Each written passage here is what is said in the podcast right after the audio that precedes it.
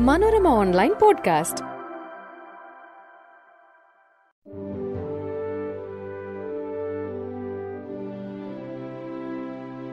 നമസ്കാരം. ഞാൻ സെബിൻ പയസ്. മനോരമ ഓൺലൈൻ പോഡ്കാസ്റ്റിലേക്ക് സ്വാഗതം. മനോരമ ഹൊറൈസണും മനോരമ തൊഴിൽ വീതിയും ചേർന്ന് കേട്ടുകൊണ്ട് പഠിക്കാമെന്ന ഈ പോഡ്കാസ്റ്റിംഗ് സെഷനിൽ നമ്മൾ ഇന്ന് പരിചയപ്പെടുന്നത് ദഹന വ്യവസ്ഥയെക്കുറിച്ചാണ്. സങ്കീർണമായ ആഹാര പദാർത്ഥങ്ങളെ ആഗീകരണത്തിന് ഉതകും വിധം ലഘു ഘടകങ്ങളാക്കി മാറ്റുന്ന പ്രക്രിയയാണ് ദഹനം. ഭക്ഷണത്തെ ശാരീരിക പ്രവർത്തനങ്ങൾക്ക് പ്രയോജനപ്പെടും രീതിയിൽ ലളിത ഘടകങ്ങളാക്കി വിഘടിപ്പിച്ച് രക്തത്തിലേക്ക് ആഗീകരണം ചെയ്യപ്പെടാവുന്ന സ്ഥിതിയിലാക്കുക എന്നതാണ് ദഹന വ്യവസ്ഥയുടെ പ്രധാന ധർമ്മം. വായ അന്നനാളം ആമാശയം ചെറുകുടൽ വൻകുടൽ മലാശയം മലദ്വാരം എന്നിവയാണ് ദഹന വ്യവസ്ഥയുടെ ഭാഗങ്ങൾ. ദഹന വ്യവസ്ഥയുടെ വിവിധ ഭാഗങ്ങളെ നമുക്ക് പരിചയപ്പെടാം. വായ. ദഹന വ്യവസ്ഥയുടെ ആരംഭമായ വായുടെ പ്രധാന ഭാഗങ്ങൾ ചുണ്ട് പല്ല് നാവ് എന്നിവയാണ്.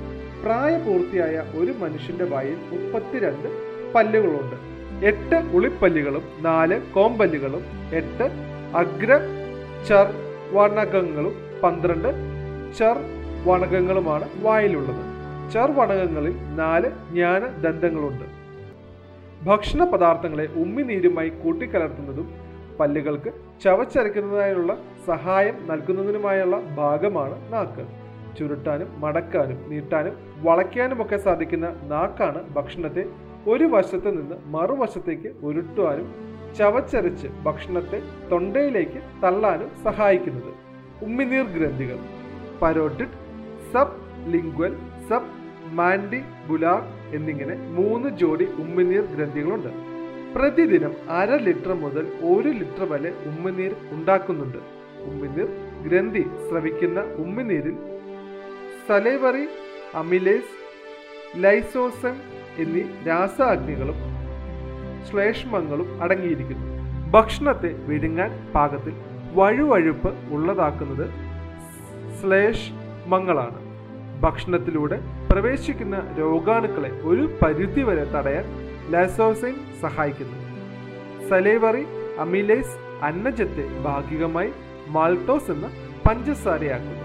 അന്നനാളം. ഏകദേശം ഇരുപത്തിയഞ്ച് സെന്റിമീറ്റർ നീളമുള്ള പേശി നിർമ്മിത കുഴലായ അന്നനാളം വായുടെ തുടർച്ചയായിട്ടുള്ള ഭാഗമാണ്.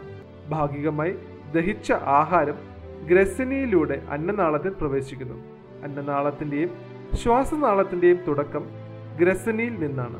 ഭക്ഷണ പദാർത്ഥങ്ങൾ ശ്വാസനാളത്തിലേക്ക് കടക്കാതെ സംരക്ഷിക്കുന്ന ഭാഗമാണ് ക്ലോമ പിധാനം ഗ്രസനിയിലേക്ക് തുറക്കുന്ന നാസ കുഹരത്തെ അടയ്ക്കുന്ന ഭാഗമാണ് ചെറു നാക്ക്. നാക്കിന്റെ പിൻഭാഗം ഭക്ഷണത്തെ ക്ലോമ പിധാനത്തിന് മുകളിലൂടെ അന്നനാളത്തിലേക്ക് കടത്തിവിടുന്നു. ഭക്ഷണം ആമാശയത്തിലേക്ക് എത്തുന്നത് പെരിസ്റ്റാൾസിസ് എന്ന അന്നനാളഭിത്തിയുടെ തരംഗ രൂപത്തിലുള്ള ചലനം കാരണമാണ്.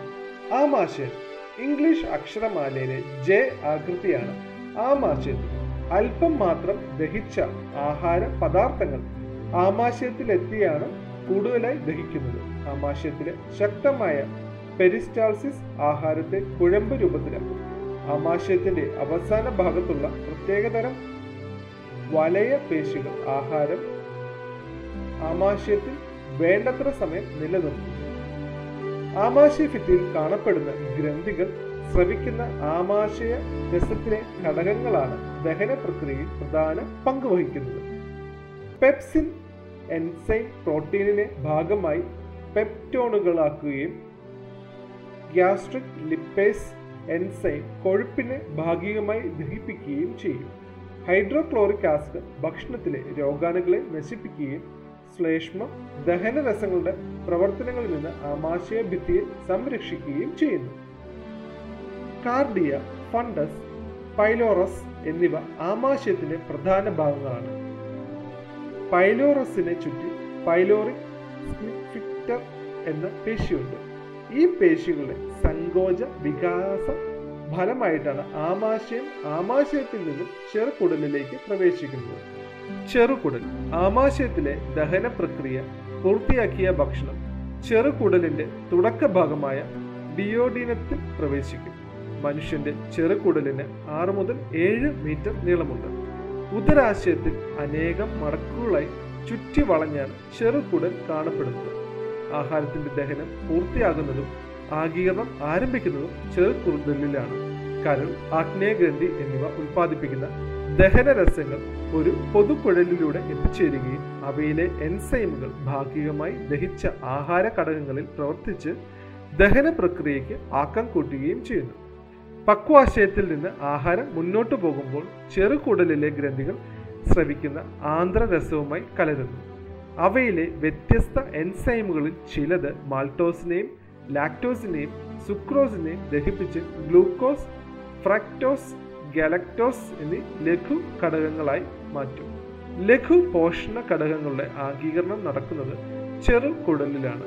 ചെറുകുടലിന്റെ ഭിത്തിയിൽ കാണുന്ന സൂക്ഷ്മങ്ങളായ വിരലുകൾ പോലെയുള്ള വില്ലസുകൾ ചെറുകുടലിനകത്തെ പോഷക ആഗീകരണത്തിനുള്ള പ്രതല വിസ്തീർണം അനേകം മടങ്ങ് വർദ്ധിപ്പിക്കുന്നു.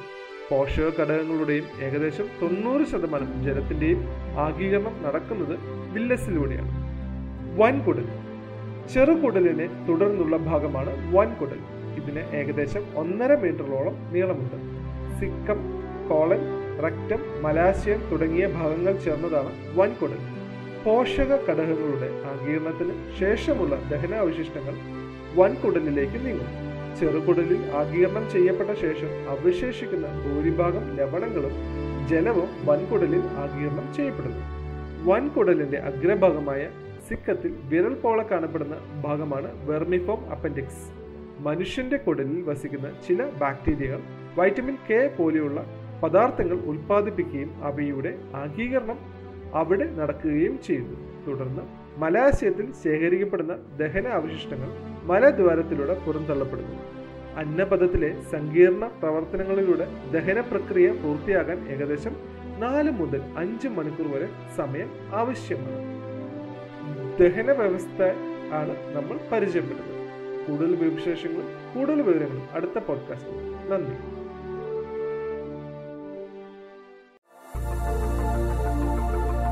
Manorama online podcast.